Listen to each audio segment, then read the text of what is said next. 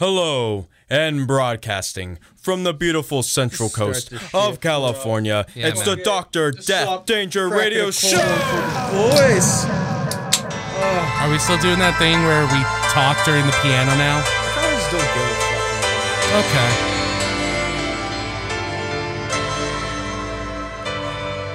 a fuck. Okay. At first, it was like I could be funny. Nope. Oh. Got me. Revenge, homie. How long you been plotting that shit? I waited five weeks to do that shit.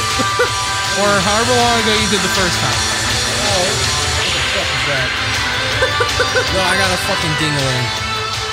All right, listeners. As Edward scared the shit out of me, welcome back to the Doctor That Danger Radio Show with your boys, James and Edward. I'm Edward. What's up, everybody? Oh no, I gotta check what my fucking message was. I gotta see what the shit was that. Oh, it's fucking Bone still telling me if I want to hear something funny. Um, so yeah, Edward.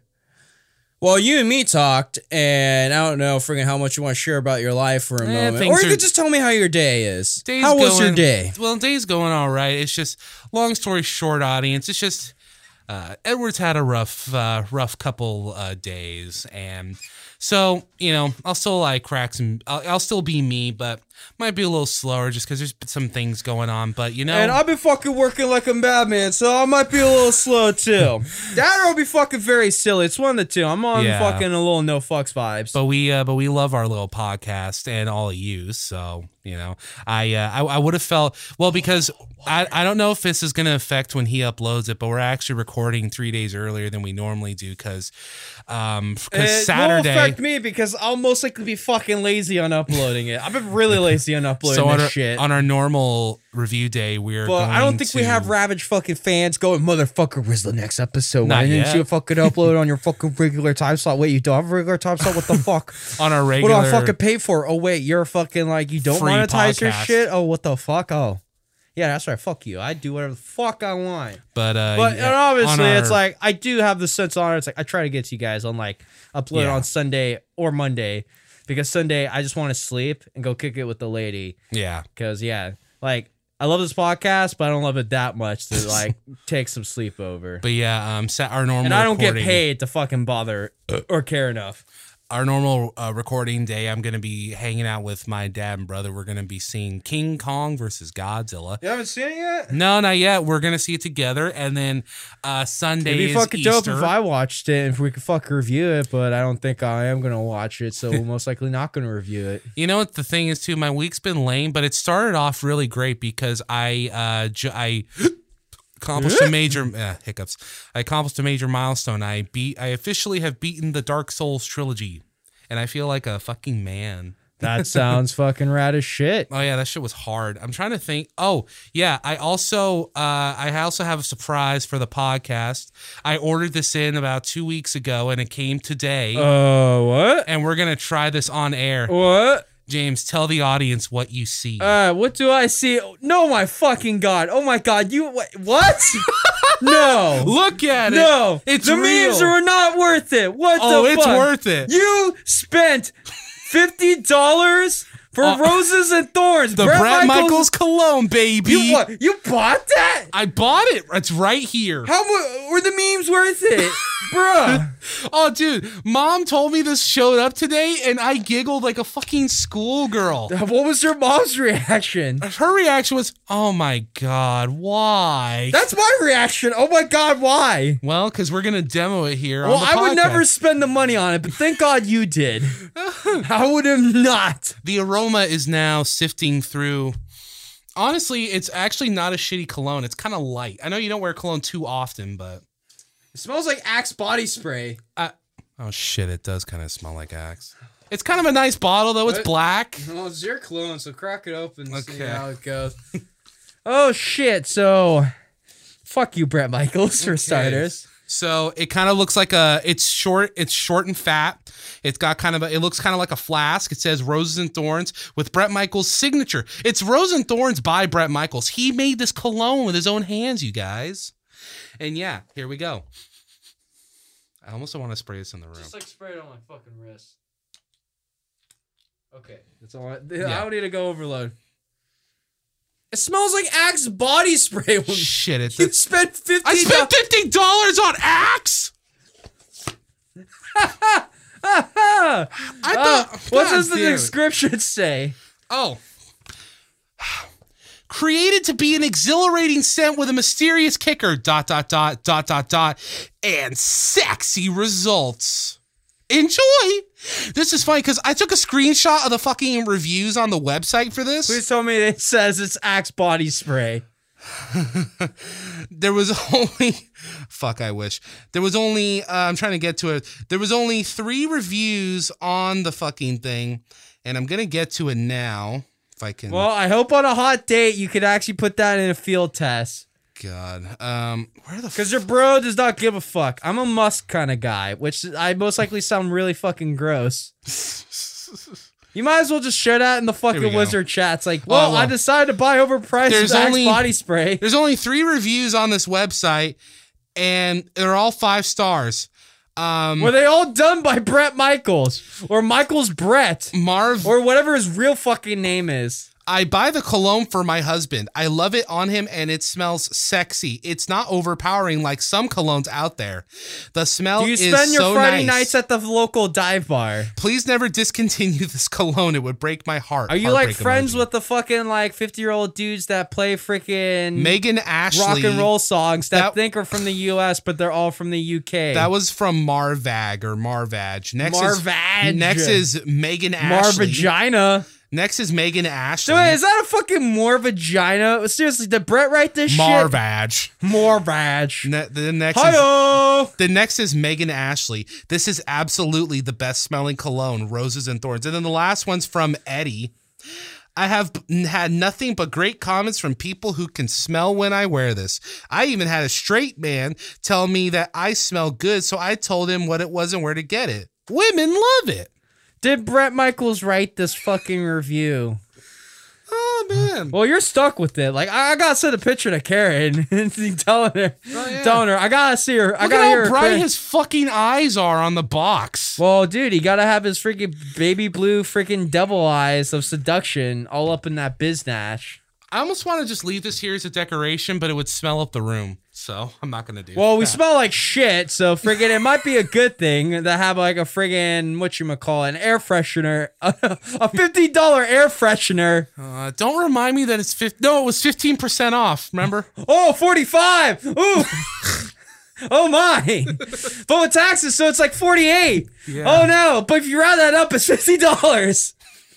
You can't avoid it. It's you. I spent $50 on Axe body spray. God, da- I at least wanted it to be unique. Like, I would literally rather it smell like shit than smell like Axe. Well, I guess to some people, what the difference, but Dude, fuck, it is done, dude. Whatever. I can't wait for Dylan to cringe. Hopefully, it brightens up his day because good friend Dylan got like sad news on his kidney, listeners. So yeah. that's a bummer, but Outside the podcast, there's just been a lot of melancholy things. yeah. But as much as we like to open about that, about that, that could turn into a literally Oh, yeah, a no. podcast itself. Yeah. and like I think we like And it's I so- fucking lost sleep. To fucking reviews, to fucking get notes on shit. So I'm fucking talking And we about got this- some good this thing- fucking shit. We've got good things for you today. We're going to kick it off here with the Attack on Titan season four, part one finale. We knew, we called it for at least four weeks, but they literally announced it right after the episode aired, I guess.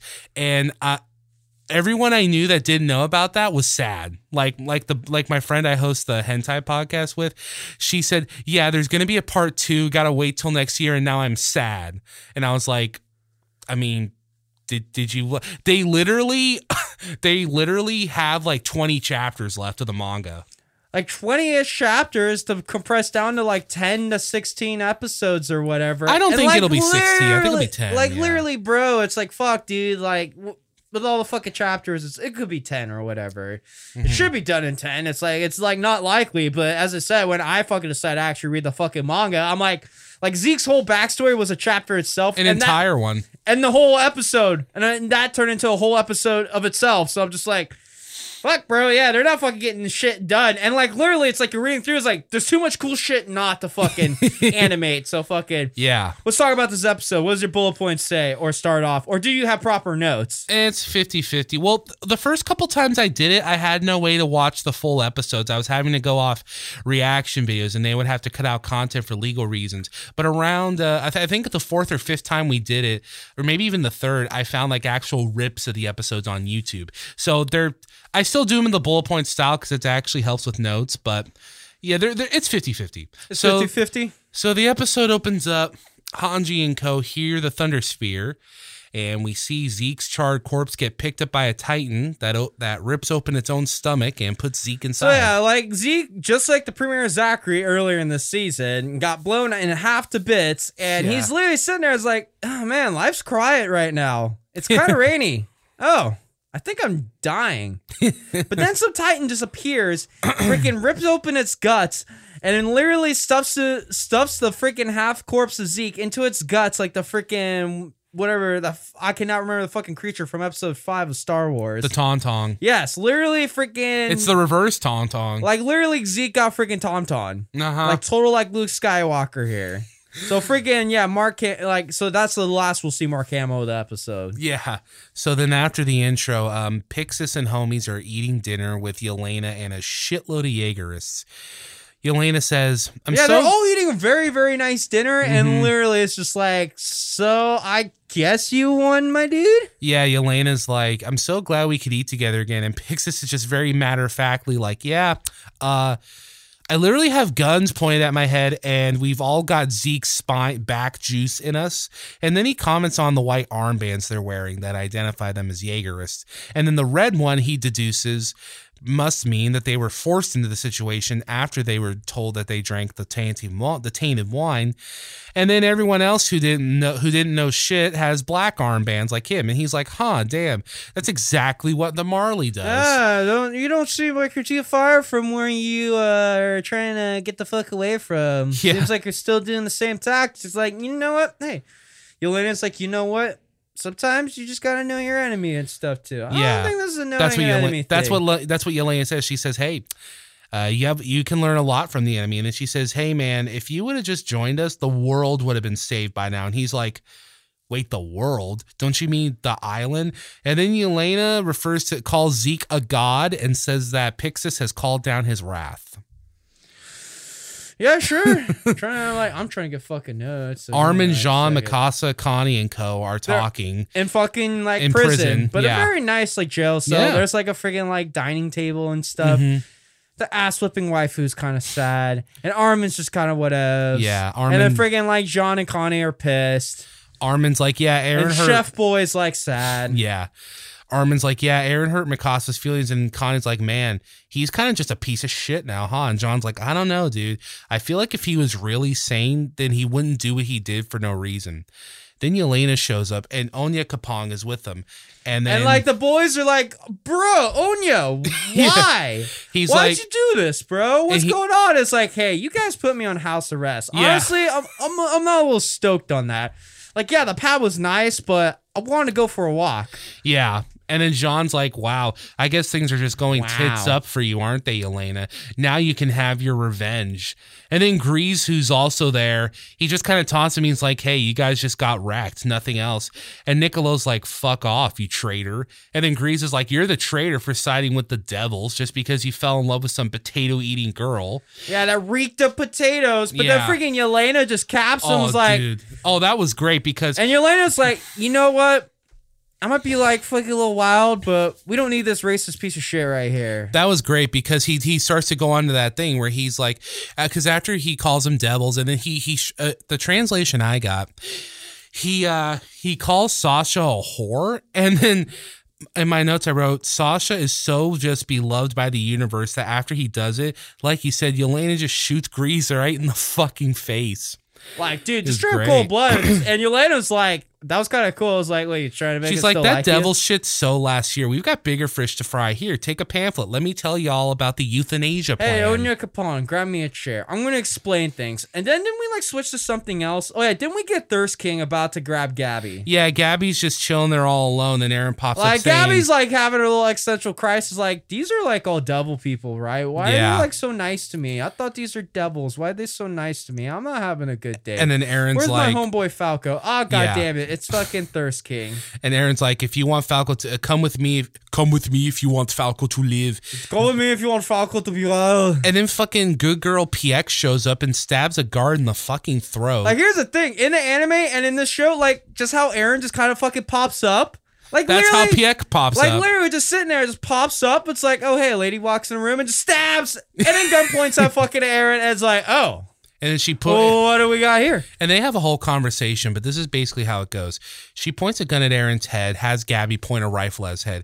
And he's like, You won't shoot me. She's like, Yeah, I will. He's like, No, you won't. A little firmer. And she's like, Yeah, I won't. I did this all to help my dad. I want to end the subjugation, Thirst King. I'll do whatever I have Well, to. it's like she's like, I'm gonna blow your brains out, and Thirst King's like, mm, I don't think so. I Yeah. will. It's like you're not going to, cause you're a good soldier. You're not gonna piss off your peeps. yeah, you, you But don't have then she- permission to kill the foundling. Yeah, yeah. It's like I don't think you're gonna do it.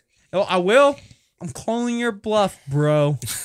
and literally not. And then she's like, you know what? Mario people suck. Sh- can eat shit, bro. Fuck Yeah. it. I'm gonna hook up with you, Thirst King. And Gabby's like, bro, what what the fuck then have we been fighting for?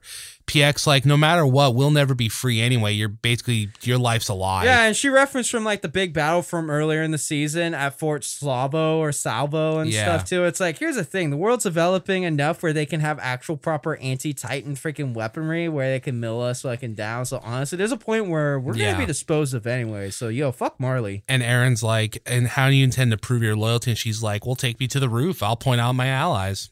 I'll give them up. And then you'll, so Yelena, we cut back to, has just finished telling them the plan, saying how peaceful it is for the world. And then John's like, that's fucking stupid. There's no guarantee this is going to work. And then didn't Armin just start freaking crying and stuff? Yeah, b- after uh, he says that after Yelena goes on to this big old thing, I don't know about how much longer she's like, I don't know how much longer humans will exist, but Zeke and Aaron will be talked about for thousands of years to come. They'll, thousands of years. they'll shine as the bright savers of humanity. And then Armin just starts randomly crying, saying, I can't believe how noble your intentions were, or something like I that. can't. Remember, I couldn't tell if he was being sarcastic, he was being literal, or he At was first, trying- I thought he was, but I don't know. I don't remember or was this he part just of the trying, manga. or was he just trying to fucking just play up and stuff and freaking? I think he was just playing. I think he was just playing up. That's what Because I like think. Arminson is like, yeah, no, you're still wacky, Elena, and I Yeah. need to talk to Aaron. Aaron's being wacky. Then the soldiers sound the alarm, saying there's an intruder. Then Aaron with Piek, you know, they're walking through the halls onto the roof. Aaron's Like, like, they're walking through and stuff, and then we're like, obviously, we get the cool scene where they're walking up the stairs, and you got all the freaking like Jaegerist soldiers just sitting there. It's like, wait a minute, that's a fucking enemy. Dude, she's so like itty bitty and stuff, and it's like, and friggin' PX going, hi there, and then there's a whole bunch of guys going, ooh, like first time I watched this, I didn't notice this, but the fucking ti- you see a freaking shot of the freaking Todd, the jaw Titan fool. uh, oh, I didn't see him. Yeah, no, you like see it because like, well, you're all distracted by the blushing dudes, but then I see the fucking like, I Oh. see the freaking Nazi undercut hairdo, and then it's like, oh shit, there's fucking Galliard. That's so good. I didn't notice that. Yeah, I was too Look, like- focused on the ooh oohs. yeah, I was focused on the uus too, but then like, Oh, oh, man. shit, yeah, there's homeboy right That's there. great because then they get Yeah, to the I roo- watched the episode like twice, so freaking. That, I Yeah. picked up the second time where I sit there, I was like, oh shit, there's the jaw type. So that kind of explains things of just him popping up out of nowhere. Yeah, 'cause like, he's then- already there. Yeah. And they like see him like, ooh, dude. It's like, oh my god, that's her enemy. It's like, hi there, please. Ooh. Oh, Yeah. And then, so they How get bad to the, the enemy can be. So they're so they uh well bro if they're all like PX but yeah no they get to the roof and then Aaron's like okay where are your allies PX PX like turns around and she points to Aaron she's like well, there's also like freaking Aaron has Piek like handcuffed to Gabby. oh yeah and because Reese- if uh, PX transforms she'll kill Gabby Uh, Oh, what hey. the shit yeah, I'm getting a fucking phone call. Yo, it's fucking boat steal. Oh, this should be good. oh boy Hey, we're podcasting, so what's up? Oh shit! All right, no, I was just gonna tell you something real quick before Dylan shows up. Yeah, what's up? All right, so Dylan tried to fucking prank me with something, and I thought it'd be funny if you turned it back on him. It's, it's totally up to you. But Dylan tried to prank me earlier by saying that you t- like you two got into a fight. Yeah. All right, all right, he's all he's like, yeah, Angel was just being a fucking dick at practice the other day. and I just got fucking sick of it, and so I took my like I had my guitar and everything, and I threw my guitar down, and it hit his fucking drum set and broke his tom. And then he was just being super fucking, he was just being an asshole about everything. So I was like, you know what, fuck you, and I left. Right? Okay. It's totally up to you, but like I don't know. I just think it'd be funny if you Well, how would I prank him back? start being a dick to him, like. when he shows up, I don't- I- I don't know. Yeah, so I- I'll just go like when Dill pops up. Hey, Daddy Bonesteel wants me to be a dick to you since you already are doing too hot. So fuck you. Yeah, I'm just saying there's that opportunity. But yeah, it was he almost got me for a second and then he realized that I was in the I was in the chat and I saw that you guys were practicing. Because he was like, Yeah, fuck him, like, you know, I don't know. I'm not going to practice and everything. He I was forgot. Like, I was like, Yeah, and I and I bro- and I fucking broke his palm and and then I just left. He's like, Yeah, we almost came to blows, we almost fucking fought. I was just like, Oh, okay. So you're going to practice today. And he's like, Oh shit, I didn't tell you. I- I- he's, like, I- I- he's like, he's like, oh shit, you're in the group. Fuck. So, How do you forget? I don't know. I feel like I'm more active in the group than he is. So, Well, you've been more active in the group, but we're all like good homies. So yeah. all right, well, I'll let you get back to podcasting. I'll just say, take that information as you will. All right, I'll do something about it. So yeah. All right, cool. Yeah, I'll see you later. Yeah, talk to you later. Peace. Where the fuck are we? um we're at the roof where she is gonna point out the alleys but she turns around points at aaron and then boom shakalaka the jaw titan pops out of nowhere well out of the ground and he actually if i if i saw it right he snips off um aaron's legs Yeah. I think. Yeah, and then like five zeppelins come out of the sky and they're like there he is let's get him and aaron's like let's go reiner and then the episode ends Yeah, like fucking. So basically, after the Mm. freaking clever planning of Piak and Galliard, the Jaw Titan, as freaking they snuck up on Aaron, but Aaron didn't get full on munch. So freaking he was able to transform and he sees the Zeppelins coming on in. He had the OG hate boner relationship of the series of Yeah. Aaron Um, and Reiner. levy and zeke And then the episode ends and it's like, oh fuck. that's Well, all- yeah. Well, now we know it's a part two, but then we get news. It's like, oh yeah, it- we're gonna like have episodes again in the winter. Oh, next cool. year of 2022. I'm like, fuck that's a long. That's eight months. That fucking sucks. That really sucks. Eight months. Like that's the well, yeah, because That's like- oh wait, no, because we're in March right now. So well, no, it's April. So actually, so it's more like seven because you've got uh May, June, July, August, September, and then October, November, December at the absolute earliest. That's eight, and then January is nine. So oh, it's okay. So it's like nine months. no, no, Tw- of 2022. Yeah, it's twenty twenty one. Yeah, but winter of 2022. Yeah. Oh fuck. You have to wait like 20 months.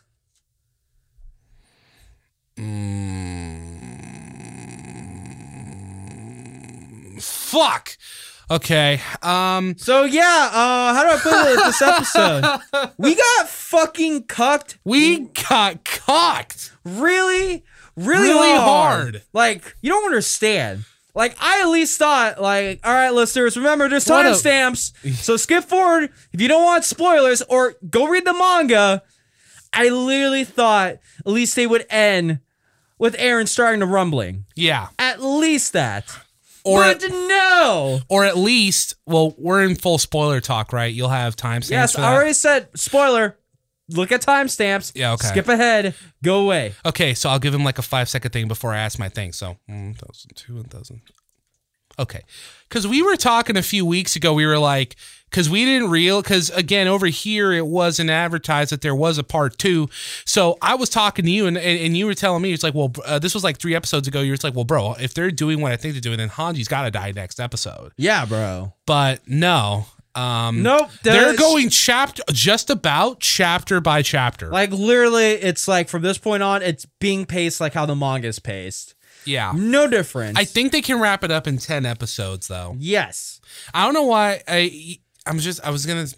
Like spoilers. Yeah, no. so- like we don't know the full on ending yet. We still gotta wait for like the last chapter to drop. And, In like, about at this point, it's uh, eight days. yeah. So friggin', I don't know what's up with that. But anyone that knows, like friggin', we need to go from well, what where did this end? It literally cucked us from all the sick shit of Aaron just fighting off the Jaw Titan and the Armor Titan, and then freaking Big Brother Zeke shows up and freaking in the end, freaking unlocks the Founding Titan's powers. Unlocks the whole rumbling, like knocks down all the fucking like walls and stuff, and just has the army of fucking like colossal titans, and the rumbling's just going. Yeah. And then we have to go through the all episodic period of like freaking They have to explain the path have to explain the path. or the, or the paths. well, we whatever. also get a whole episode, most like the backstory of Ymir. and we'll need at least two for that. And then we, and Two then they, episodes for Ymir. well, it, they took It was one chapter that's for true, you're Ymir's right. backstory. That's true. You're right. So one episode, and then fuck, we need a whole. We almost need a whole episode just to introduce the the the uh, the source of all organic matter or organic life. You know the the weird centipede. No, thing. that's in the Ymir episode. that. Oh yeah, you're right. That's literally going to be in the everything. What you said is you could be the Ymir episode Okay. because like literally the whole backstory of Ymir and her not having a good time. Yeah. And basically from there, and then we gotta get the stuff of like Connie trying to like feed Falco to his mom. Yeah. We gotta have that like short little drama piece. Well, also John now being like comfortable as a high level military official, go and realize I could live in comfort, but genocide is kind of not cool. Well, hopefully I live in comfort. We're trying to save the world. All right, let's do this. Yeah. Exactly. They still got so much to do. I was thinking they could do it in ten. Fuck, they might need twelve. At least. Yeah. For sure. And then you gotta get all the stuff of them trying to get the fucking airplane going, which Oh, that's a yeah. fucking drama piece where it's like they could finally fucking kill Flock, bro. Yeah. Like I literally am just reading, like, how's this motherfucker not dead yet? Fuck you. but I guess freaking Flock's a piece of shit. Yo, at least they write a fucking good villain where it's like, I want him to die already, but he keeps just like he keeps like avoiding the odds. It's like, fuck, just come on. When are you gonna die? But then he will eventually die. Yes. But then sadly Hanj will die. yeah. And like a cool flame of glory Yeah. and stuff too. And also like Levy's gonna be really fucked up too. Oh, dude. Like he doesn't have Titan healing powers. He's gonna be a crippled dude, but fucking Yes. he'll still whip ass. Of course he will. He's Levy. And then literally the fucking epic battle on freaking Aaron's giant freaking Titan founding Titan form That's gonna be sick. all over. Like that like reading that just reading it was sick as fuck. yeah. Like but It's an such a anime good-ass it's gonna be manga. freaking it's gonna be crazy. Oh yeah, and also freaking Annie and like Oh yeah, Annie has to fucking come back. yeah, and then you basically Annie, do, Annie doesn't come back until like chapter one thirty one. That's seven chapters. No, that's eight No, chapters. like until in it ends. action, like no, Annie pops back because Rise of the Rumbling starts all the fucking hardening and st- stuff because like freaking like the walls shut down, but then like Reiner's armor freaking like gets like det- like deteriorates too. Yeah. But then Annie's crystal for like crystal like thing like deforms too, and then yeah, Annie's like off with her freaking broship with that one chick that was guarding her and stuff. So yeah, she has like a broship move of that, but yeah, then it's just like, all right, let's try to save the world, and then in the end we gotta figure out because I don't know how the last chapter is gonna be. It's like oh, all said and done. Well, we gotta figure out how they're killing the fucking centipede thingy. We just kind of end off last chapter with freaking ass whipping waifu kissing a freaking he- a freaking like headless air, a freaking just the head of Aaron. I forget who told it to me, but apparently there's like praying mantis imagery associated with Mikasa, like all over the manga. Well, Like, uh, like someone pointed that out to me, and like, I, I haven't had a chance to really like go back and look, but like, yeah, no, um, a friend of mine was just like, have you noticed that there's like praying mantis imagery involved with her, and like there's some shots what with is praying mantis. fucking Mikasa gonna eat Aaron's dome? What did she fucking did? What did she eat him? I don't fucking know, but freaking that'd be wild. I don't know. They they got they got a lot to do, and I mean we I mean it sucks they're taking a long time. It's gonna take a long time, but hey, you I know. hope the animation's really sick because honestly, some of the CGI like this season kind of like, eh, Like, I could live without. there it. was some of the CGI they did on the Beast Titan when he was fighting Levy that looked a little little sus. Yeah. Just like the way he was moving and stuff, and just Well, even when Aaron like freaking attacked like freaking Libero and Libero or whatever. libero. I yeah. think. Oh yeah. Also, we gotta get to the part of freaking when like yeah the whole fucking crew like arrives in Marley.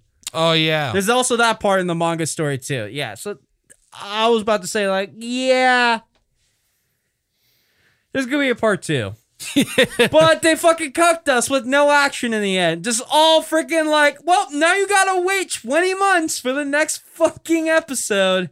And you're just like, bruh, fuck. Well, good thing I read the manga. I hope, like, I don't know if the fucking anime peeps have, like, the peeps that only watch the anime, like, they're fucked. Oh, they are so fucked. They're, like, super fucked. Like, I'm sure they're, like, really pissed and stuff. I don't know. Any, like, backlash on this shit? Um, again, some folks on Twitter, but it's it's anime only people. Um, I haven't read it, but I guess actually, uh, peeps in Japan have leaked the manuscript for the final chapter, and that's going over whatever. I haven't again, I haven't looked at. it. I don't want any spoilers. But um, the it all ends in uh, eight days, so it's uh, it's gonna be some Attack on Titan though is so popular though that it's just one of those things where no matter what, there's just always gonna be negative opinions on everything about it. You know, like I don't know. It's uh, I haven't seen much yet. I just the only the only thing that everyone can agree on uh, is that oh I'm sad because you know we don't because now we gotta wait a long ass time. Yeah, well, that's the fucking shitty part. It's like, we gotta fucking wait a long ass fucking time. Yes. Well, then, But yeah. should nah. we start talk about Lord Peter Peter. of Psycho Negative? Typo negative. What, Yeah. What album did we listen to? So we listened to Rosie. we listened to um to the king of trick or treat um typo negatives thir- third album Yo, entitled fucking goth- bloody kisses Yo, goth thirst daddy, bro. oh dude he's like the aaron of the goth community Well, he's been like OG fucking thirst king forever. oh yeah Of like the friggin' like of mainstream goth community. this album was just to give some general thoughts was crazy um It's a wild listen. Was Oh, it yeah. a boring listen? Oh, for the most part, it's been more. It was it was a nice breather from Iced Earth because that was the fucking same shit. So that was boring in that sense.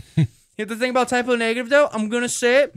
There was some fucking uh, doom elements into this. there was a lot of doom some like sludge obviously, too like yeah, it's sludge, but in like goth music, there's a lot of friggin' like drone and doom and doom kind of like yeah tunes and stuff too. So it's not uncommon in goth goth music, but yeah, no, it for the most part would be a doom record with Yeah. like two fucking songs that would be freaking no different from a carnivore song. yeah just Peter is punk. like, yeah, Peter is freaking hardcore band from freaking before typo negative.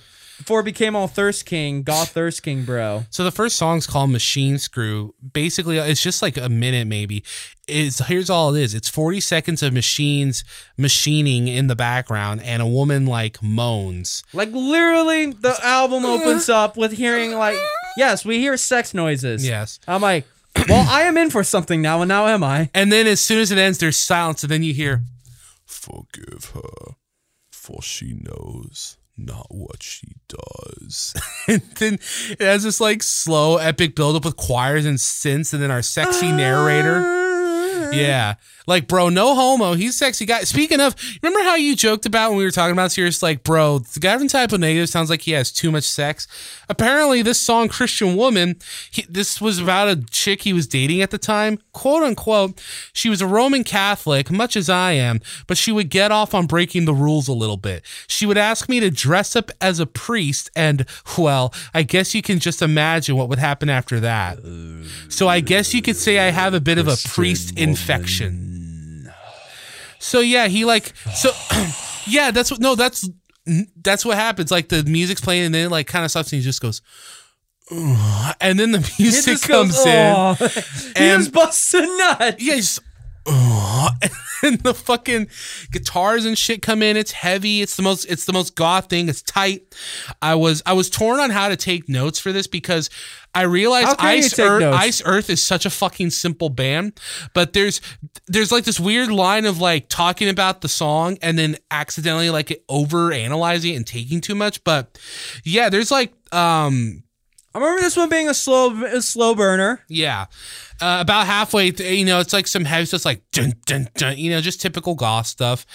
Um, about halfway, th- about halfway through, some acoustic guitars come on and like birds. Then this quiet, syn- this quiet synthetic then unfolds, blanketed uh, but under slow, methodic drums.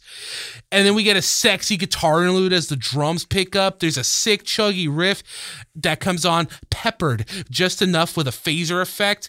And then I don't know if there's synth or keys, but then they. Oh, you should. Oh, oh, They obviously, play- there's fucking keys in this whole album. And then there's a point where he's just like, Jesus Christ looks just like me. Just so like that. Oh God, I'm- there's a fucking like, it, dude, the fucking kink fetish, bro. I'm like, bro, this is song one. I'm not ready, is what I wrote. or you just been like, I've been so used to fucking boring old iced earth, and now I'm getting freaking thrown like freaking having sex with Jesus. I'm like, wow, we are really changing the pace up here now, are we? Now, then the song just kind of cuts off at a random, We're at a used random to freaking point. like catchy songs with like nothingness, and Yeah. now we get like sexual imagery while dressed up as a priest or whatever. I'm like, you're definitely paying attention. I'm paying attention now.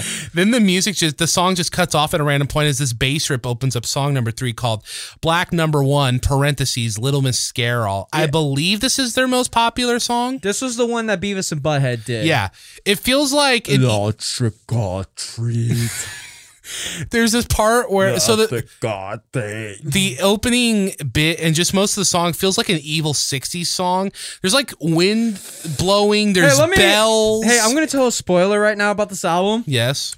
There's a lot of fucking '60s music influence There- on okay, this. I thought I was imagining that, but No. no, there is so much. No, you're not and, and not imagining just it. like Black Sabbath doom stuff. Like we're talking just 60s. Like there's some psychedelic elements. Like that in fucking here. psych, yeah, psych rock, or like a lot of organ use and stuff. I was listening to this and I'm just like, is this where Ghost got? Is this where Tobias Forge got his ideas for Ghost? Yeah, it's like, well, yeah, Tobias. Like it Fo- doesn't sound just like it whatsoever. But I'm just Well, like, you could be fuck. Tobias play like, oh, I'm playing fucking death metal, but then realize, oh, I kind of want to get laid, so maybe playing fucking this goth rock thing might be a better I option. made Ghost so I could get laid. But yeah, no. So I have a feeling he's getting laid a little bit more than his freaking like freaking extreme metal band.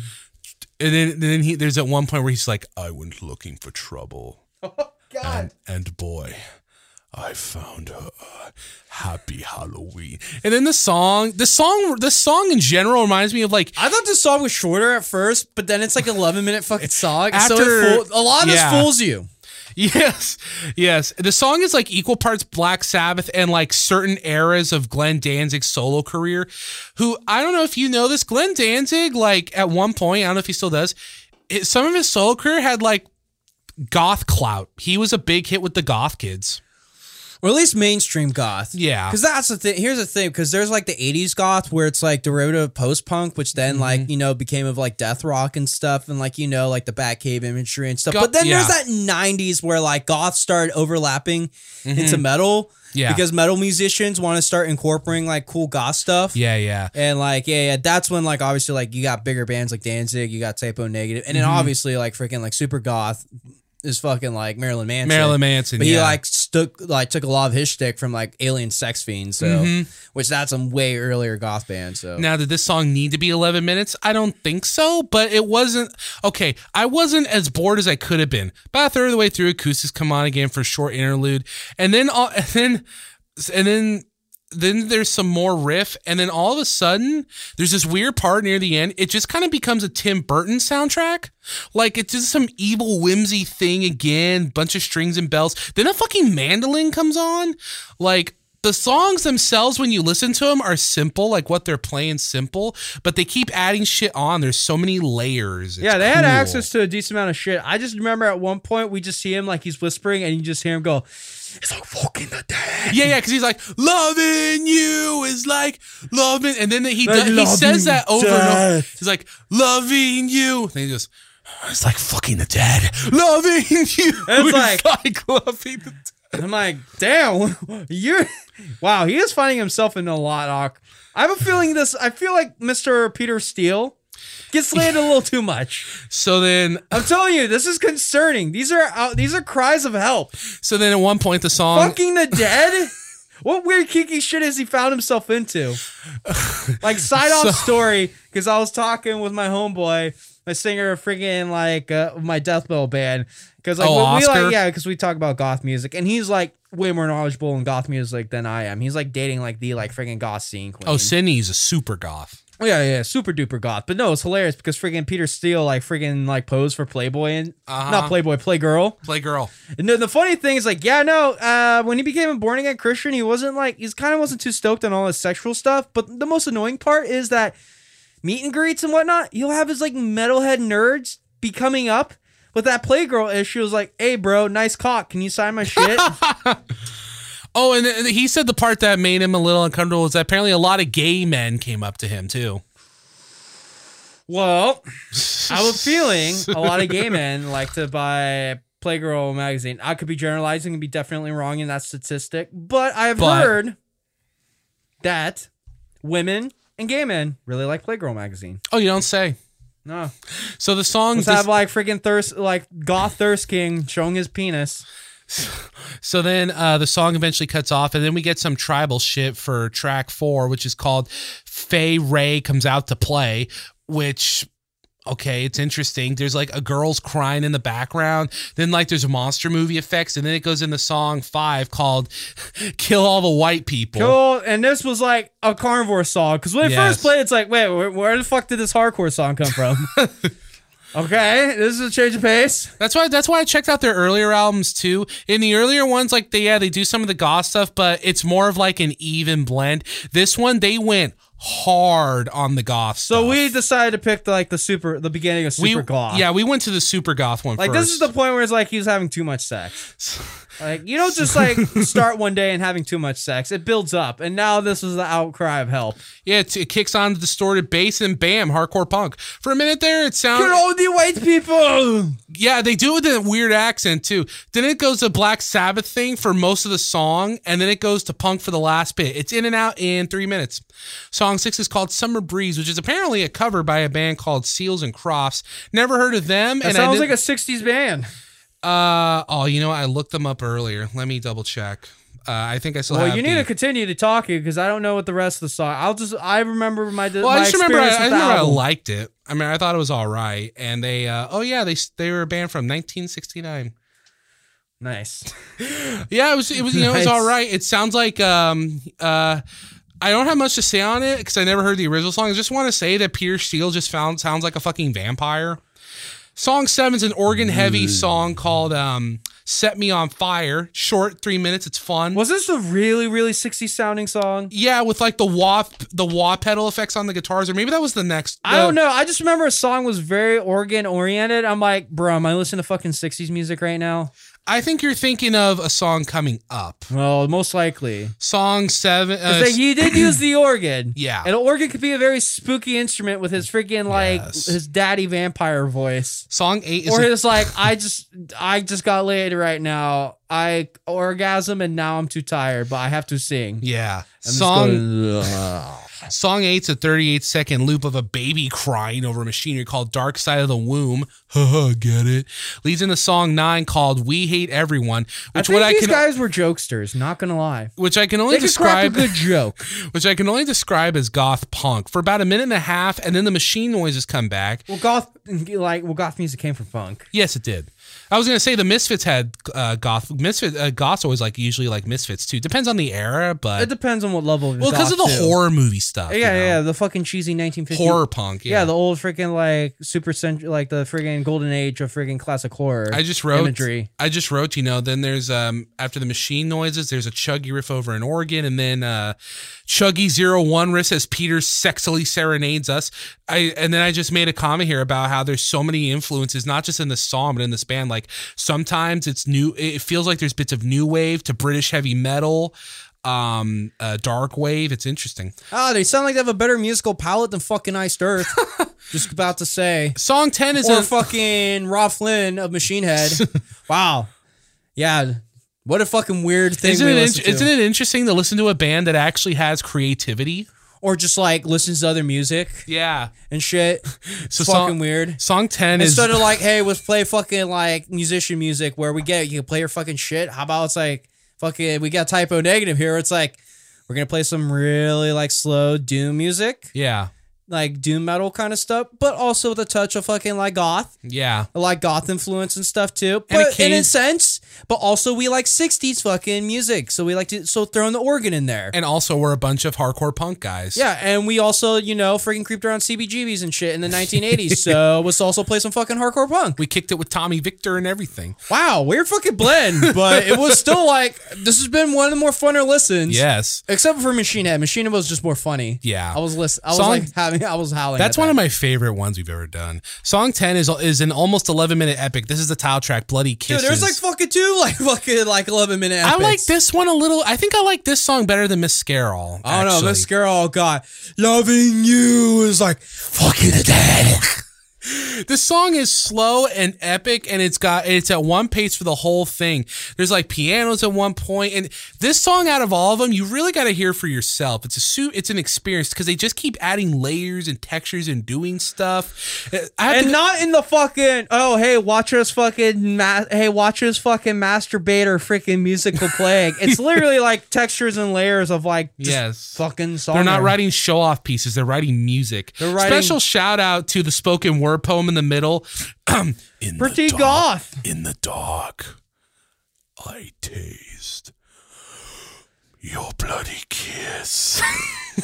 Well, remember that fucking Good che- stuff. Remember that cheesy spoken word thing we heard in fucking like the last like Iced Earth album, Yes. horror show and stuff. yeah. Well, we we could give Iced Earth credit of them trying that, but yeah. like yeah. Yeah. they most likely did because they thought saw some other metal band do it. Probably. Peter did it because.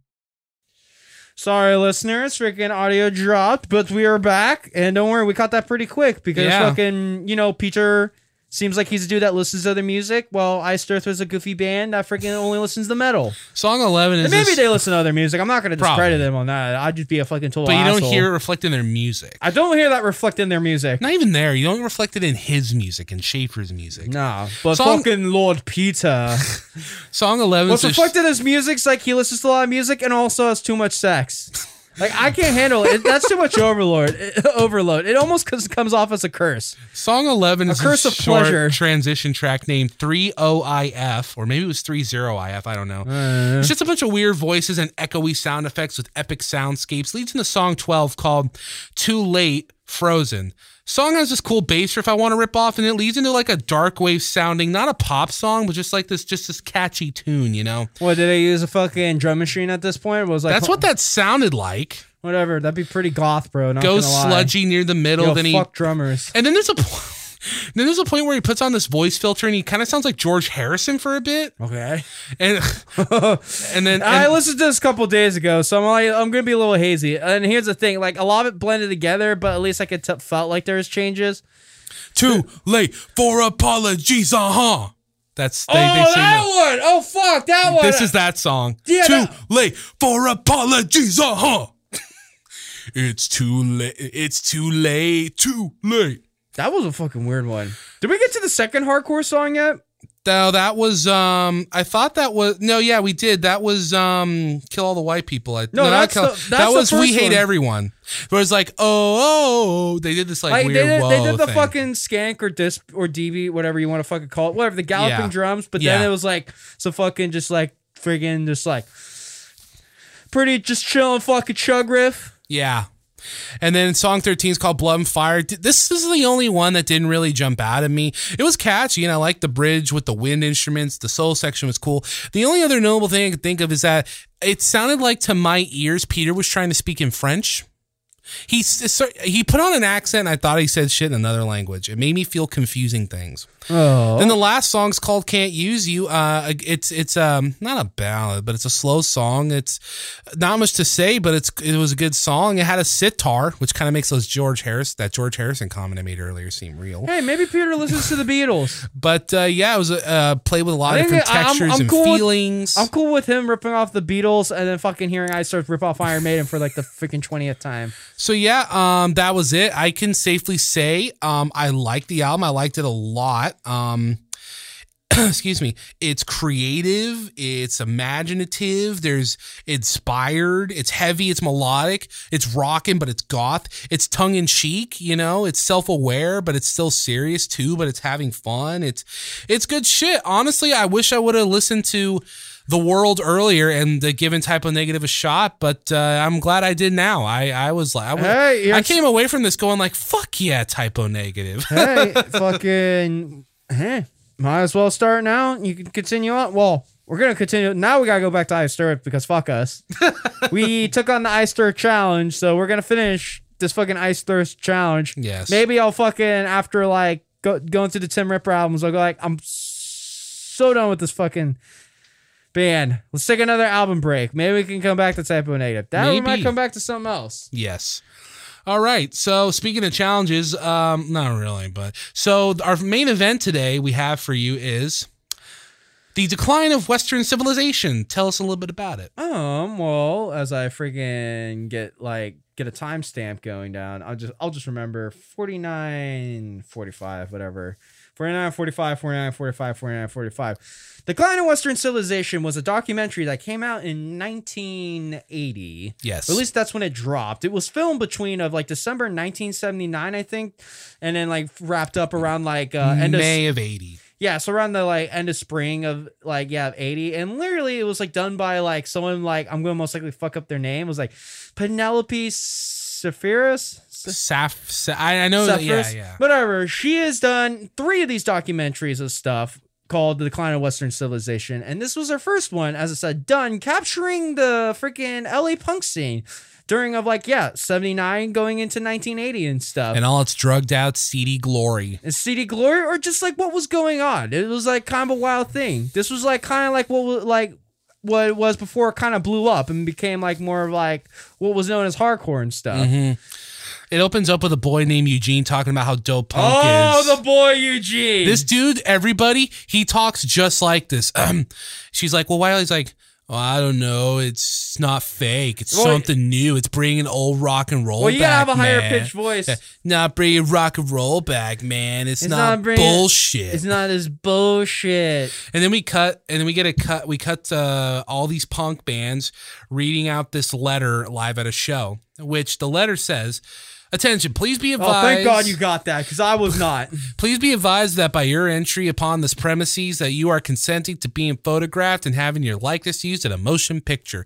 All of them read it to a varying degree. Some of them were too drunk or, or, Or they like were fuck- slurring. Or or if you you're mean Darby is Oh like, yeah, if you're uh, Darby Crash. And I'm uh, so under this premises of uh, right- or you got angry assholes like freaking Keith Morris, like on the premises on the on this God. premises, or you got the freaking singer of Fear going like doing a freaking silly accent, Yeah. entering on these premises, or you So- get the fucking post punk band with the really aggro lady saying this. Oh, was that the Alice one? No, it's not Alice in the Bags. Okay. No, it's Catholic Discipline. Oh, that one. it's the yeah, one with yeah. the freaking like top hat. Yeah, yeah.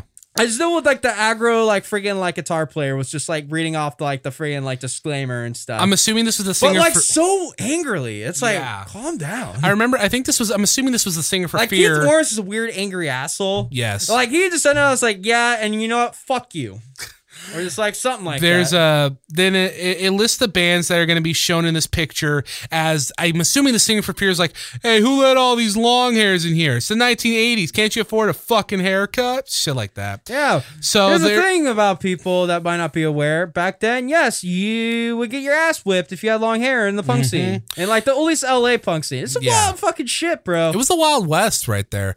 So then it's the decline. it's of of, the the, Western Western, civilization. I get it now. Ah, hey, let's like let's go film fucking some weird freaking people that like are like playing some abrasive music. So we get um, we get footage. Um, they they have a list of the bands that are going to be in this picture. As we get footage of your typical rowdy punk show, a bunch of short haired angry kids in leather jacket or bright clothes or quirky outfits, crazy hair. The camera pauses on this one kid whose leather jacket just says "hate" on it, like it's supposed to be some poignant shot. The band the band that plays um, the chick. I think this was. I, this might have been X or the Oh, Alice. you Bag talking about Band. like you talking about with this uh, opening thing? Yeah, yeah. Where we just get shots of dudes slam dancing. Yeah, and yeah, friggin' yeah. Just like other shots of peeps saying And I- that. and I yeah, think- that was X's nausea. Okay, so yeah, uh, the si- uh, uh, uh, I forget I forget how you say her name, but she kind of looks like our friend. Nausea, She look kind of. that Sunday. Nausea. No, I was gonna say the singer chick. She kind of looks like our friend Cora, um, Wait, which one? the singer for X, or Really? was it the Alice Bag one? Just because of the makeup and the hair, the I short hair. don't know. Like Carl, Carl doesn't have friggin' uh, long hair. Have True. that as long as hair. So then we we talked this. Nothing really happens for a while. Um, Are we talking about we meet John? No, now we meet Wayne Mayett talking about what makes hardcore punk hardcore punk. He's like the fuzz, the speed, and high volume. And then he says, This was funny to me monotone vocals characterized by protest lyrics. Then we get another guy named Brendan talking about how he thinks the shows get out of hand, linking it. He tries to link it to BPM basically. Yeah, see, like literally describes we meet Brendan Mullen, an owner of a club, and he starts trying to describe punk rock. And he's like, Yeah, no, it's like unlike disco where it kind of hangs around between 100, 120 beats per minute, so Mm-hmm. you're able to jog back and forth. It like jumps up like 240 beats per minute. It and gets stuff. to 300. I'm like, What? And I wrote that, and I'm just sitting there. It's like, here's the thing. I can believe if like they're at like 120 beats per minute and maybe playing double time, but Yes. this isn't fucking tech that speed we're going here. what is? I'm like, what is this guy smoking? And yeah, he elaborates that there's a lot of violence at the shows sometimes, and he describes the punk seems to be more like folk music, like f- folk, not Yeah. fuck music. Fuck music. No, I literally was like, I was trying to do his voice. It, Yeah. Like, it seems it's more like folk music and it's like protest energy and it's rawness, kind of like the folk music in the 1960s, where it was mostly like a form of protest and like everything, except this one just more like instead of just like sitting around and getting loaded, this is Mm-hmm. where you like get loaded, but then you try to fight each other when the music gets fast. Yeah. And how they all talk about the same stuff. And yeah. Then we cut to Black Flag. Fuck yeah. With Ron Reyes. Yeah, not Keith Morris, not Henry Rollins. Ron Reyes. Ron Reyes. yeah, and he is the singer between Keith Morris and Who left the and band Henry because Rollins. who left the band because of the violence, and then he came back to he to he actually came back to sing on their 2013 album, which I heard sucked.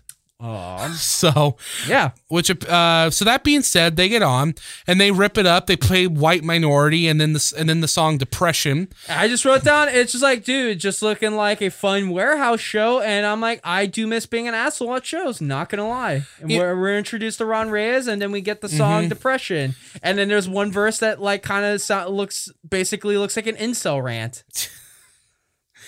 yeah well, Yeah. So uh, you see some of the dudes in this fucking dock.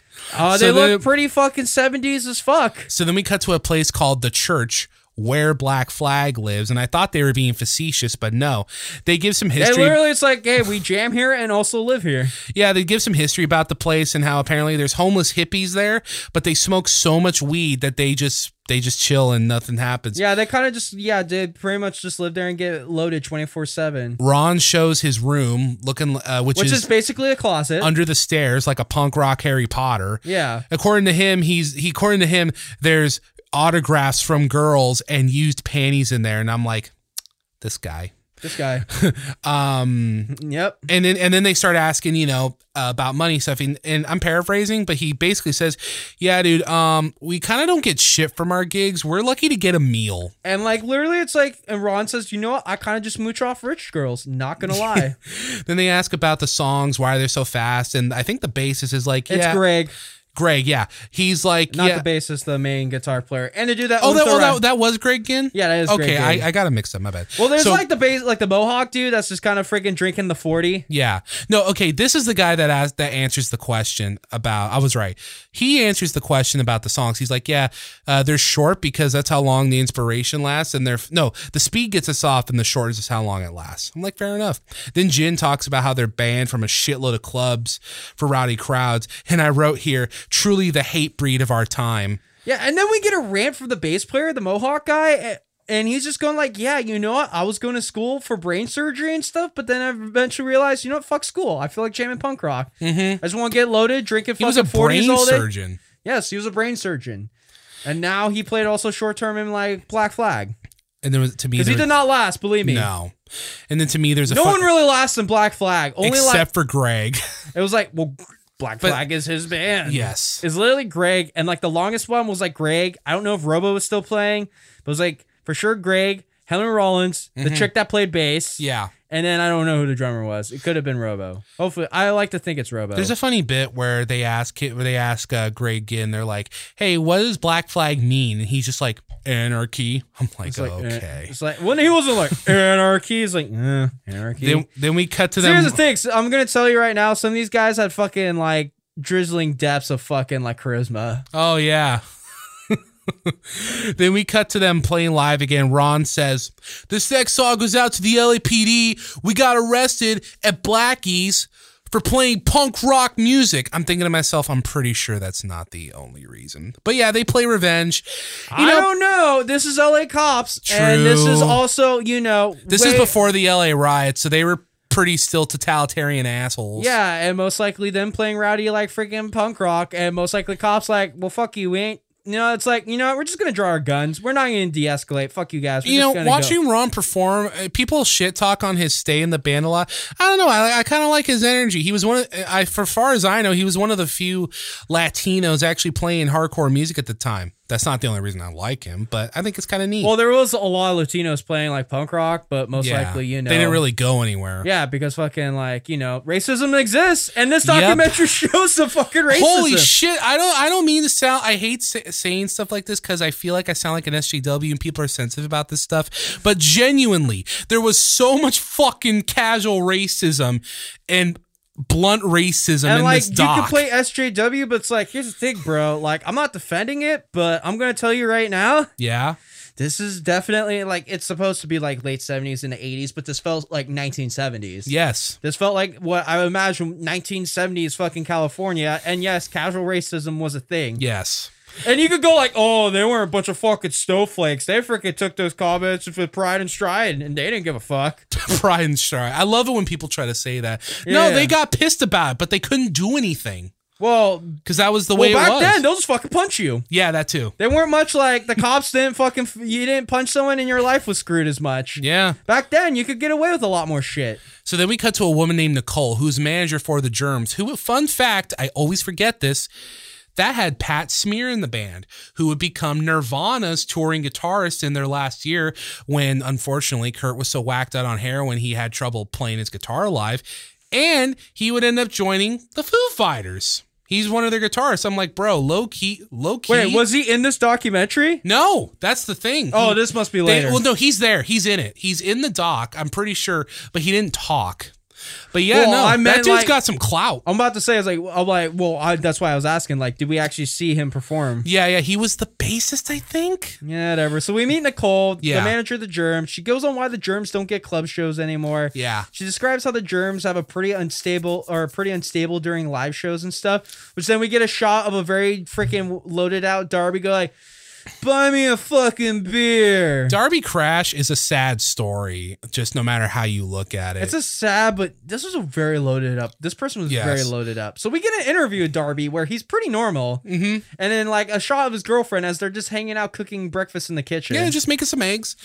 They're chilling. Um, they they ask him this weird question about they ask him about his injuries. They ask him why is he uh why does he do it and why he refuses to sing directly into the microphone because I guess he just sings around it.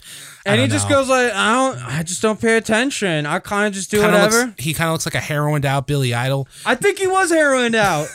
Nicole then tells how when they got together, they didn't know how to play, so they oh, would- I think you also didn't get the part where Darby talked about like this like worst injury where he like sliced his fucking foot real No, no. bad at the whiskey, or was this? oh the after? foot oh the foot. No, I didn't catch that one. I caught a different one though. Are you talking about when he like sliced his neck? yes, But like it wasn't that bad. But like the foot one was like he was like they were about to play an encore at the Whiskey Go Go, and he just jumped on stage, most likely barefoot, and he just jumped like his foot landed in some fucking glass, and it was Yeah. just like shredded up.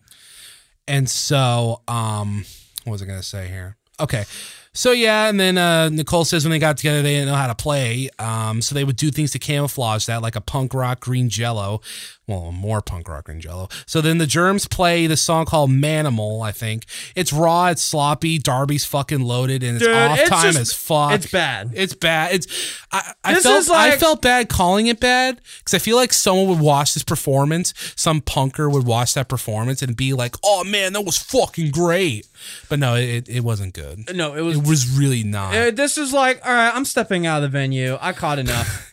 and Jen, I'm not watching this set unless like Darby's about to uh, like uh, unless I'm gonna sit just like I think if you want to see it's like dude I think this dude might die in front of me. then they ask him This what is kind gonna of be a show. then they ask him what kind of drugs do you do. He's like, "Well, speed.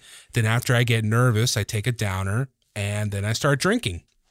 I'm like, "Fuck, dude." he is really loaded. So Nicole talks about being a single mom, and Darby talks about how he cut himself with a switchblade on the neck, and then this had me Wait, are you fucked. talking about Nicole the dr- like the manager? the manager, yeah. How about Michelle, his like lady, which I also wrote down. Yeah, Michelle looks this- like a chick Edward would want to date. Man, fuck you. So, Ah, They- I am not wrong. so they I talk- know all they talk about, about, my a- boy. they talk about how apparently they found a fucking they knew this guy and then they found his dead body on their lawn or something and they were ma- and they called the paramedics and they were making jokes with the paramedics about how they joked about how the John Doe was a Jose Doe because the person was Mexican or something But he didn't say the word Oh, no, Mexican. No, Darby said, quote unquote, he was because he was a wet back. And then the producers are like, well, did you feel bad? And his girlfriend's like, no, he was because he was a painter. She says, no, I hate painters. And I wrote here, I'm just like, ugh, edge lords. But this isn't even them being edge lords. They're literally talking about This hey, is legitimately how they felt. yeah, I was like, so there was a dead body. And we kind of just walked past it. Yeah, And like I kicked it because I thought this dude was just crashed out. And it was like, no, he this was a painter. He got it most likely had a heart attack while up on a ladder and he fell down to his death. yep. And then like, yeah, you got these like punks just pop up and it's like, oh ho lol, this dude's all loaded up and they're like, oh hey, this guy's actually dead. Yeah, And they're like, oh no, no identity or anything, most likely an immigrant and stuff and freaking yeah, no. Oh Jose Do, ho lol. um, I actually did was not- like getting upset. Yeah, I was about to yeah, it's like we did not reflect. Like Mexican dad or no Mexican dad, I feel like that would have accept, upset me. We do not agree with their freaking course like, not. racism. I just want to state that. Yeah. Because we were discarded and you might as well and like you just go on full term. I just hope you don't drop N bombs later. That's all Oh I no, I would never do that. Okay. That one and not to say like, you know, that word has more power over any other word, but it's just I feel like wetbacks is one I feel like I'm not saying I'm allowed to say it, but I mean I have Well, you experience. are. Me and You- the family have experience with that word, so and you are Latino. yes. Yeah. Um my father is Mexican and yeah. I've lived I've definitely grown up more with the Mexican half than my mom's half. And your pops grew up around this time period. Oh yeah, he's had to deal with it too. He's Yeah, had to so deal with he- the racism too. Here's the thing. Um, they'll straight up tell you uh, how casual racism was. Yes. So then we cut to a dude named Robert Briggs talking about punk rock magazines and um Where the, The- fuck am I? the issues they fa- I guess we just went past. fanzines. yeah, I guess we went past the part of all the fucking germs and stuff. Oh yeah, that's right. I forgot. Well, they played another. They played a song called "Shut Down." I felt high watching him. Yeah, it and was then just a, a like- tarantula crawls on his arm. Yeah, it was like we just get a shot of him fucking around the tarantula. Mhm. He like talked about slicing his neck, and then we also get to like notice that oh yeah, so Nicole left like a month later. Yeah, I left April first, and I was like, you know what? I don't blame her. then we cut. Why were you band man? Why are you managing this band in the first place? Yeah, right. Unless Mo- literally- she needed money. It's like it's a resume builder. That's Yep. all, that I could believe that sometimes. It's like sometimes you just gotta do a resume builder. Yeah, so then we cut to a dude named Robert Briggs talking about punk rock fanzines and the issues they face making them. Like, i- you know, in between, you know, between infighting, between contributors, pissing off record labels. And then we meet this dude named Kickface who's reading off this letter I think he wrote talking about how New Wave isn't real. Oh, so Kickface was the Frenchman because I just Yes. wrote. I never caught his name. I just wrote him as the Frenchman. Yeah, well, his stage name or whatever is he's known as Kickface. He's known as Kickface, but literally it's like, and you could think like I'm not trying to be racist saying he's a Frenchman, but He literally talked like this. No, he. That's how he talked. He literally had the Frenchman accent, and he was talking. And he was The reading, accent. and he was reading this letter. It was hard for me to understand him sometimes. Oh, I must admit. Really, I can understand him just fine. Like not every time, but a couple times. Then he talks about how the letters they receive are. oh like, yeah, you were talking about how he's like new wave is not not a genre, not Yeah. a genre at all. No, he said it's not real. It's not real. It's all bullshit. Yeah. Yes, there's post punk, there's rockabilly, there's like punk rock and hardcore ho- punk rock, but new wave, no, this is total bullshit. This is not the real thing. And then I laugh because new wave is the real thing. yeah. It But- literally is. This is 1980. This is nineteen. This, is nineteen seventy nine slash nineteen eighty. New wave's about to take off. yes, new wave uh, will be a thing. And yeah, front and uh, kickface. So yeah. It's just funny, but like we have the power of knowing the future. Then he talks about how their their letters that they get from fans are either filled with love or filled with hate. Either po- talking about how they saved their lives, people calling them homophobic slurs or communists. It's like they'll they'll send up calling us like fascists or sexists or communists. Fuck yes, or something like that. Ah. one lady talks about one lady in there talks about how she always finds typos from one of their riders because they're a stoner and then kickface gets a call saying that there was a riot at the hong kong theater and i didn't understand Hong He's- Kong Theater, or the Hong Kong Cafe, i thought it was because the- because I thought here's you the just thing, said- it's like oh. the- because then we get like when we get to friggin' Kickface's band, friggin' Catholic Discipline, they're playing at the Hong Kong. okay so that's what it was my bad I was like, so there was a riot at the Hong Kong? Oh, okay. Yeah, I don't know if it's like because I know there's the fucking Susie and the Banshee song, song Hong Kong Garden, where it's about like fucking them trying to friggin' fight off Nazis at a friggin' Chinese restaurant. okay But I don't know if it was that. so then now we got his band catholic discipline playing a song called underground babylon i feel like i've heard the name before but i'll be honest i didn't really know them hear of them Yeah. they weren't around that long Yeah, but- they're not on Spotify. I can tell you that. It's an interesting note. You remember, like, I don't remember if this was on podcast or at our last band practice, but you remember a while ago you were talking to me about queercore. Yeah, Um, and queer core is a thing. yeah, apparently a woman. Well, a woman. And born- this isn't a fucking like homophobic thing. This is legitimately like queer core Oh, is an yeah. actual thing against homophobia. Yeah, so a woman who was in the band. So don't be born- fucking coming at me like, oh motherfucker, you said queer, fuck you. there was a there's a woman that was in this band, uh, born Susan, but she goes by uh, Frank or Frank, um, who apparently was a super influential part of that movement. It says so on her wiki page. So that's cool. Was it? I think she was like the bassist or.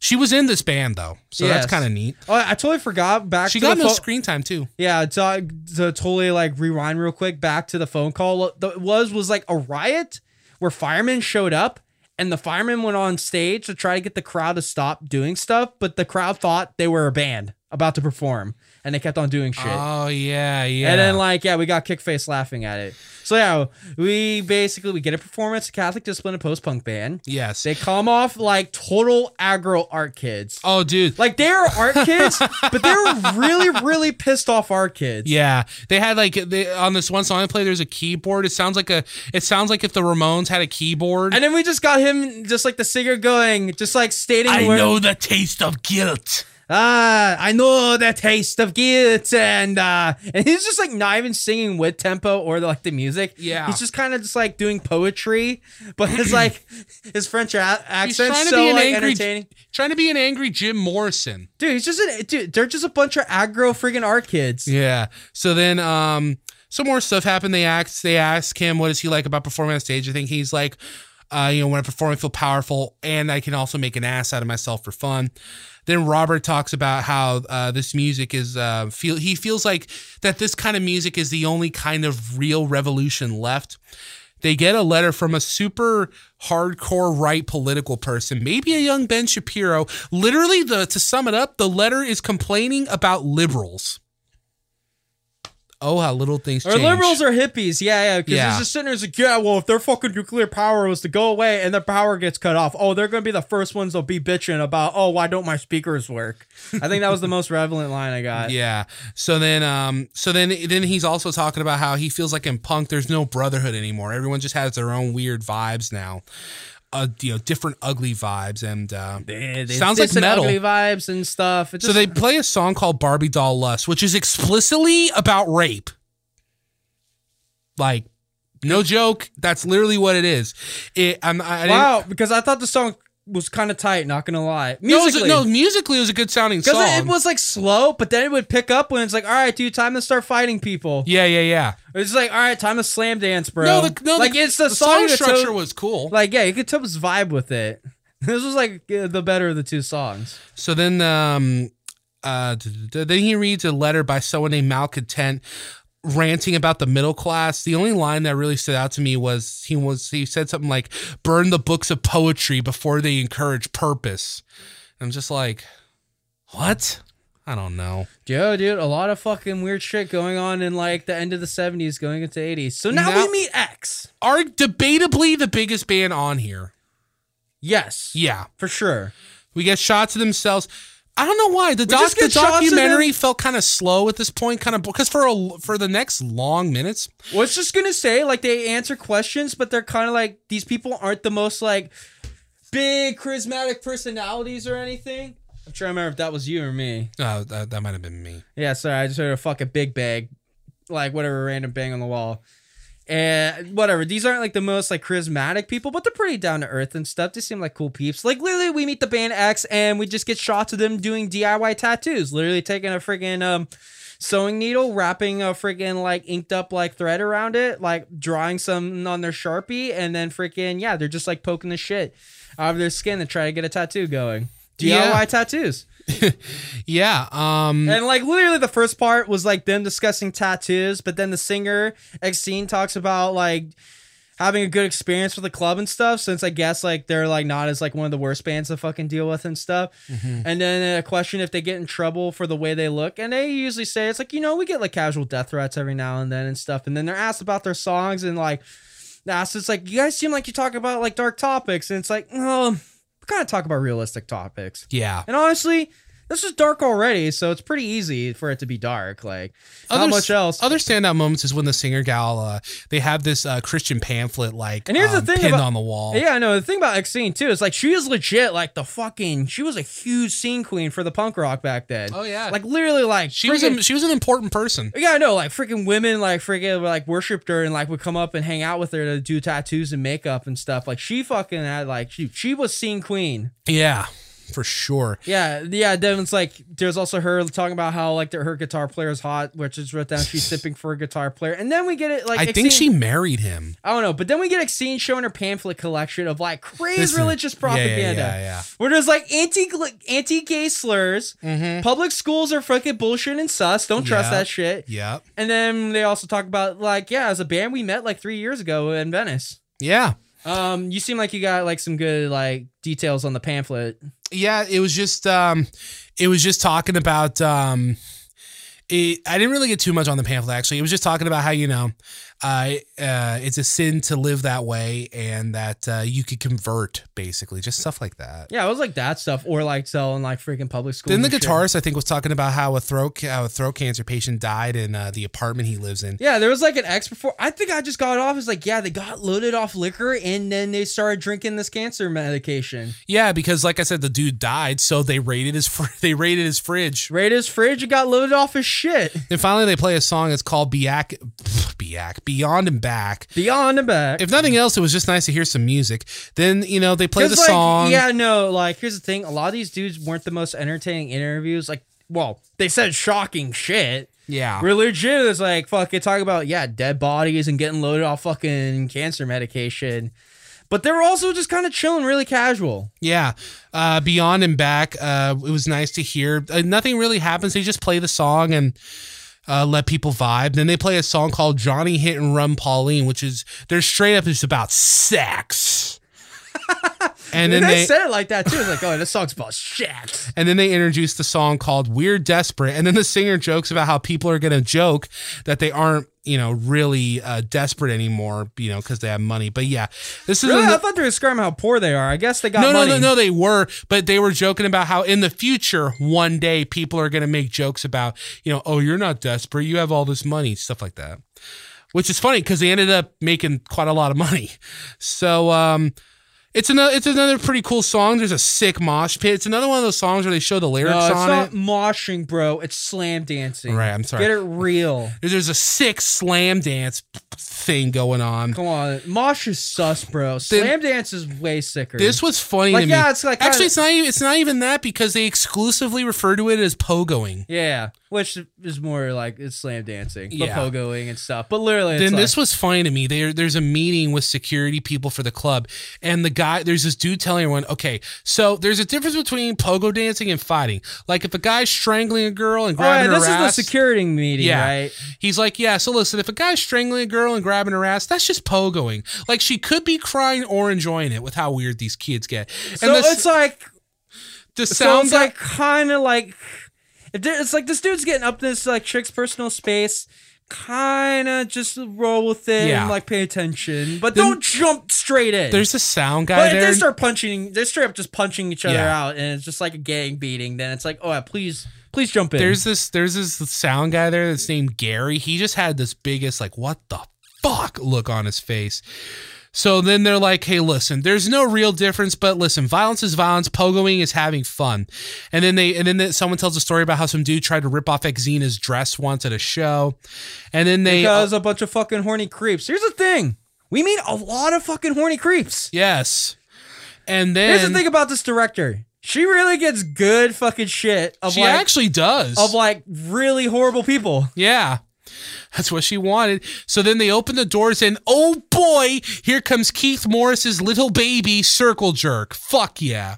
Listen, I know he's a wacky asshole, but the dude makes some good punk. Like no, Circle Jerks is a good band, and his band off was just a Circle Jerks worship band. Oh, actually, do you know how that happened? They were recording an album. They were working with this producer, and and uh, the band members wrote these Please songs. tell me Keith Morris became his weird, angry, weird, aggro dude. Yes, because the band wrote these songs and then the producer, because that's why there hasn't been another album in so long, because the last one they did took a long time because they were there was a bunch of fighting and no one agreed with Keith Morris's sound direction because they all wrote all these songs. But the producer was like, No man, that's not real circle jerks. So they were like, No "Oh, real Circle Jerks. so man. they so they were like, Okay, fuck you. And then Keith Morris and that guy formed off. yeah. So, long story short, Keith Keith Morris was being Keith Morris Yes. and shit out another band. Oh fuck, I've seen Off too. You have? Oh yeah. Yeah. you d How were they? trying to remember that show. I was this with Waste. I'm trying to think if this was with Municipal Oh, Waste. they must have been stoked to play that show. Dude, it was fucking trips because it was like I think this is when like I think Higher and Fire was supposed to play, but freaking Homeboy had to freaking get his like toe amputated. Oh, oh yeah, that did happen. To Yeah, him. when Matt Pike got his toe amputated, so we Yeah. got like off in another band. I just remember it was like Necrot. I think Toxic Holocaust because I think I was watching Necrot and like Joel Grind appeared right beside me, and I'm like, oh shit, that's tight, dude. I got fucking Joel Grind right next to me. and it's like, oh fuck, he's I tall. Just, and then there was Op. I can't remember the other fucking band. There was like a fifth band on there. Man, shows. What a fucking thing. Here's the thing about watching this documentary. It's like, you know what? I'm now feeling it. It'd be nice to kick it at a show. Mm-hmm. I'm not like, I need a show. It's just my therapy. What the fuck, man? I'm just like, literally, it's like, I just want to kick out a show. If a band's cool that makes me want to slam dance, I'd be totally down for that. But if not, I'm just totally down chilling with the homies outside and having fun conversations. yeah. So Circle Jerks plays Red Tape, and um, then they and then they, you know they play the songs whatever. They play a song called Back Against the Wall. It's another one with lyrics. Then they play I Just Want Some Skank, and I'm like, what, like fucking skank or like a female? I, think feel it was like a female. it was probably the female. I think it was the female, and I'm just like, hey, dude, edgy lyrics. Here's the thing at the time because it's like punk music was kind of rebelling against that shitty fucking yacht rock and like freaking also like a lot of these kids parents were most likely from like the 1960s so there was a lot of that freaking like So they were either pretend there's a lot of that hippie there like a lot of that hippie mentality where at same times where it's like honestly you're not being realistic of what's going on around in our environment Yeah, so exactly. they were pretty pissed off about that. Because seriously, I'm not doubting like hippie vibe this. Like sometimes hippie stuff is like legit. Like we Oh, yeah. should like have stuff be cleaner. Stuff should maybe reform. Maybe we need to like stop capitalism polluting the freaking like earth and stuff. But we also need to be realistic sometimes because honestly, it's like, bruh, like you might be cool and zened out, but not everyone's cool and zened out. There's Yeah, some fucked exactly. up assholes. Yeah, there's some fucked up assholes and shit is fucking whack. especially in the freaking like 1970, like I know- especially in 1970s Los Angeles. yeah, like or at least like late 70s Los Angeles. I'm just saying. And then, um, and this was funny. Like, it makes sense. Maybe there's some deleted scenes, but Circle Jerks didn't even talk. They played four songs in the documentary, and then they fucked off. And then we actually finally come back to Eugene. Yeah, from it's the like start of literally- the yeah, movie. like literally got like a circle jerks performance, and then yeah, a huge fight at the end of the show and stuff. yeah. And then and then we get an interview of like just a freaking like you know, a lineup of like young punks and stuff, and then we get the homeboy Eugene Yes. as he's like telling us on how he likes to, like how his friends like to beat up on his friends and stuff. Yeah, he's, he's like, man, my friends beat up the wrong people. They're not beating up the posers. Just not beating up the posers, man. then a girl, then I was pissed off because there was a girl in here named Jennifer, but it wasn't with an F, it was with a PH. And I hated that. Eugene, But she's like slam. I like- I wrote down like, and then Jennifer. We get Jennifer explains about slam like slam dating violence. yeah, yeah, yeah. Uh, some of these interviews had some good shit. Like, um, Yeah, Eugene then backs up by saying most people don't care wh- when they see fighting happening. They just go up and start kicking and punching. A guy named John talks about hair. This one guy named Michael. Who, Michael was a fucking trip. He's the one Is where he he the had fuck- the X. Oh, are you talking about the fucking meathead? Yeah. He's talking about yeah, I like broke a dude's jaw and stuff. ma- Yeah, man, They I broke said a I dude. hit him with a bottle. I guess I did. I guess I did. Yeah, you just talk like that. Then Eugene's asked about the pent up aggression, and he's like, "Just seeing all, all these old people and It's buses like, well, and yeah, shit." like, like freaking, he's asked is like, so why you always come off angry and stuff? And it's like, man, I'm just like a product of my environment, man. Just like hanging out, seeing all these like old people, these like buses or dirty air and Yeah. stuff. and how now that and and and then you know it kind of goes on and then uh, all of them kind of talk about a, bu- a varying bunch of stuff like you know their their hatred for cops Them how, being harassed by cops. how them- now there's a punk versus punk mentality how none of them like punks the rules versus punks because here's the thing obviously it's still early but there's a point mid 80s where we start getting like actual like punk gangs and Yes. stuff too we're literally like yeah these are like proper gangs that were literally fucking they roll up to shows and yeah they would try to fucking beat the shit out of each other or sometimes stab each other Yep. fun shit bro Um, how they don't like the rules and how people shouldn't hold themselves back because there's a lot of people at this point in their in lot in human history, a lot of people in America still repressing themselves. And I just wrote here, I'm like, fuck, man, most of these kids are just lonely and or need a hug. yes Cause fuck. So then we cut to the Alice ba- uh, the Alice Bag Band playing Prowlers of the Night. which we also forgot there's one moment where eugene talks about him being chased out by gangs and stuff Oh, yeah, most yeah, yeah. likely in like the friggin' ghetto but he didn't use the word gangs he dropped an n-bomb Oh yeah, I forgot about that. Like casual racism, bro. And the thing is, is that and the thing Dude, is, it is that- feels like I'm hanging out with my parents with these kids. Not gonna lie. and then the funny thing is, is that like, not funny. The interesting thing is, I think all the kids are. j- It's not just like, oh, I don't talk to my parents. Oh, I don't. It's not even I don't see my parents. It's oh, I don't remember the last time I talked to my parents. Like we're talking like homeless runaway shit here. You know what I mean? And it's like. Mm. So at the Alice Bag Band show, there's this dude with a mullet. At this point, I was salty we didn't get any interviews with Circle Jerks because I would have loved to have watched Keith Morris be a cringy asshole. Oh, if only. But whatever. We get like another performance where there's not much to it. And literally, like the Alice Bag Band, just like a lot of peeps are just chilling and stuff. Then we get an elderly gentleman, which I think he owns a club. I don't know if you got his name. It's like him and his wife, and what is he's Oh, asked yeah, what yeah. he thinks about slam dancing, and he just goes on like it's like honestly, it's just another form of dance. And to me, I'm just a dancing man, and Mm-hmm. Yeah. honestly, this is what like the kids are just doing and stuff. And his wife is surprised like how violent they get, but then like he answers like, well, to me, it's like they're just releasing pent up energy. That's kind of what Yeah. dancing is. I fucking I'll vibe with it and like yeah, you know if they want to like sometimes just like start like friggin' running into each other, that's all cool to me. Like the music's violent, why not they get violent? And then fear comes on. Oh, remember we were talking about racism? Well, hey, you know it's Remember we also were talking about casual? homophobia? Well, I can tell you this: back then, ho- racism and homophobia was very casual. They fear and they Back had, then, these fucking snowflakes, like these were a bunch of fucking snowflakes. fear literally people get on stage and they're acting like total assholes, including but not limited to making homophobic comments, spitting on the crowd, getting into a fight with the crowd. One of the I think one like of the a people lady that- just pops up and starts trying to fight the singer. and then he then punches a her in minute- the face. Yeah, and then a mini riot breaks out. Yeah. But then they get it down and then they play the song I don't care about you and I'm not going to lie, they actually I thought they sounded pretty good. Oh no, no, Fear is awesome. Yeah, they they, they I think were- Fear was the second biggest band on this like yeah, documentary. yeah, yeah. Because Black Flag was wasn't they they haven't they haven't dropped damage yet. They're still on demos and shit. So Yeah, like literally the Ron Reyes one was like because there's like nervous breakdown, and then there's like another one that had Ron Reyes on recording, but Yeah. then yeah, there's damage, and then became more of underground darlings. Like literally, it's like obviously Black Flag and like freaking the modern day is a legendary band, but but at the time, it took a minute for them to grow. It wasn't just like one thing, but out of the bands, like X got a freaking big like record deal, and Fear got a big record deal. So. yes, And then yeah, and then it's like the documentary ends out with a fear performance. So, th- was this your first time watching this bad boy or what? yeah. This was my first time, and uh, I the only one I ever knew about was the metal one, and that's just because we used to talk about that one And here's as the thing, far I back tried as to high find- school. I tried to find a fucking podcast that reviewed this fucking documentary, and I could not. Like, I searched on Spotify, which could be easy, but then I searched Google and nothing. Everyone talks about the fucking second one. yeah, the metal one. Yeah, but like the first one was just like bruh, it's like no one will talk about it. No one talked about I it. almost mean. don't know. I almost wonder why. It's a gold mine.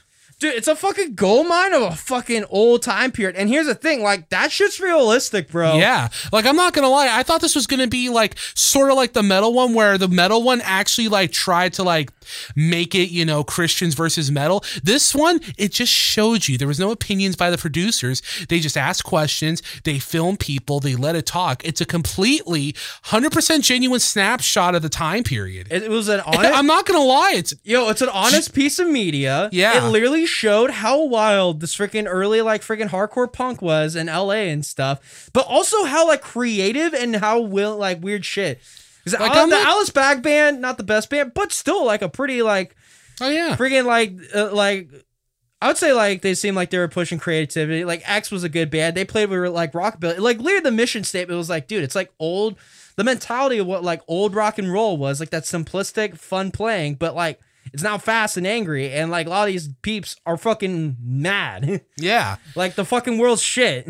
Like I'm not gonna lie, I'm being completely serious. I think this is actually a very good documentary. It's a good documentary. Yeah. Yeah. it's like a fun timepiece because it's like I feel like this is what mo- what my dad was growing up in. Friggin' this was like the friggin' Yeah. like this is what I was able to look in hearing his stories of friggin' surfing, doing hard drugs, and then yeah, hearing some casual racism from my pops. Because yeah. fuck it wasn't even it wasn't even really like And like It wasn't even and like here's the casual. thing. I don't like casual racism is fucked up. We should not be doing that. yes I'm just saying. But it also is like, here's the thing about some of these people, they're very used to this. This is what they're freaking used to and stuff too. And like most of the time, I don't know if they're just trying to be like full on, full on hurtful with their racism, or that's just how it was and stuff too. It was just they said a lot of fucked up shit, but like Yeah. freaking yeah.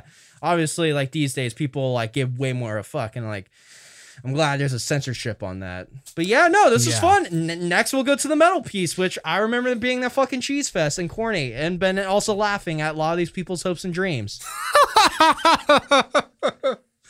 oh that's gonna be great Because here's the thing about the metal one: Th- this was a bunch of fucking tool bags. yeah like this Keith one this Morris? one was full of this one was full of people who were like like they were like they were like tortured fucked up people but they were actually like creative people that gave a fuck Like these were just people that were willing to like give a fuck or hang around and just fucking like just do shit. Because dude, there's nothing else.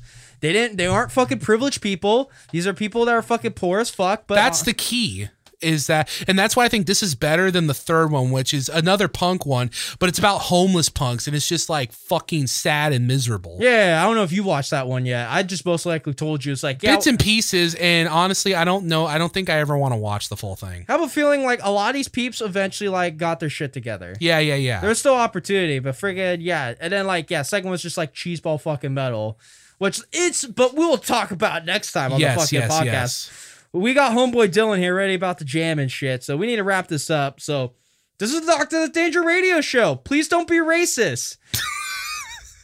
it's fucked up.